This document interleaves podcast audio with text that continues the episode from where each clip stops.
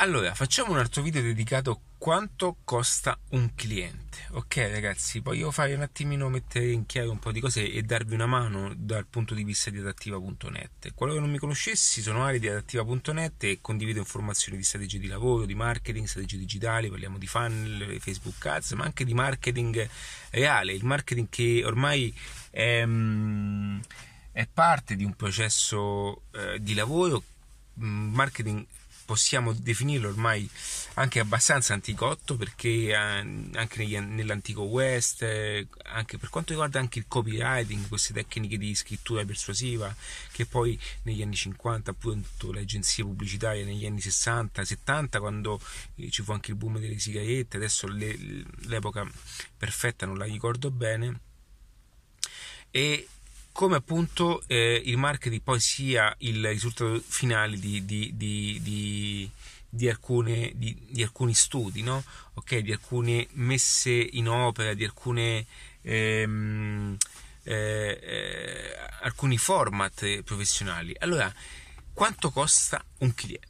Questa è una domanda molto molto eh, bella, molto interessante eh, molte persone fanno confusione, soprattutto in questa epoca di internet, ok? Attraverso il quale eh, riusciamo a quantificare un cliente solamente se e quando riusciamo a definirlo attraverso le strategie di Facebook, va bene?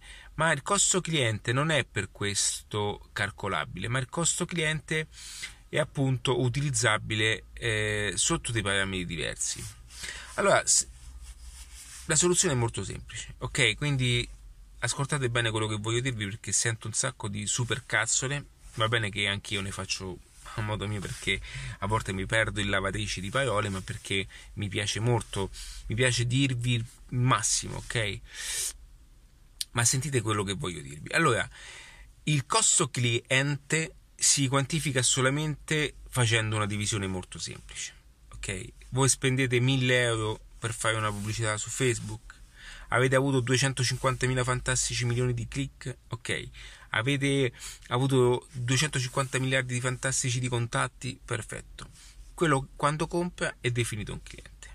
Una volta che voi eh, quantificate il numero di clienti, di conseguenza avete derivato okay, il costo cliente. Quindi se su 1000 euro avete spe- avete, hanno comprato 5 persone, avete definito il costo cliente. Ora, questa cosa sembra una banalità, ok? E vi dico che molte persone non lo sanno, ok? Molte persone sono convinte di, di, di avere clienti ma hanno soltanto contatti che è diverso.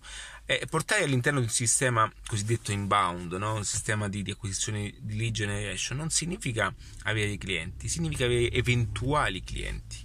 Ok? Per questo si chiamano lead o prospect. Ok?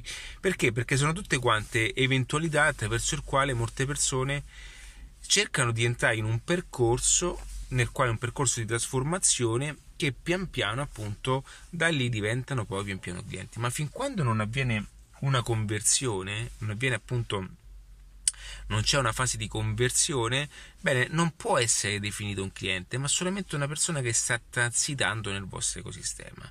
Quindi è inutile che voi vi mettete a guardare il click, il clicchettino, la performance, quello può essere utile per avere un parametro su quelle che sono appunto la strumentazione, se va bene anche un tipo di pubblicità, ma alla fine se la pubblicità anche vi fa 4 centesimi a click, ok? Anche un centesimo a click non vi porta nessun cliente, quanto vi costa il cliente? 1000 euro. Avete capito? E la cosa bella che dovete eh, fare, soprattutto quando ascoltate, se, se, se qualora volesse ascoltare appunto i contenuti attiva, vi consiglio poi da quel cliente di estrapolare, estrapolare quella che è proprio un sistema di marketing ottimizzato. E da lì un cliente vi costa sempre uguale, ma dallo stesso potete guadagnarci più volte. Ragazzi, vi saluto e per tutto resto c'è attiva.net. Iscrivetevi al canale, ciao.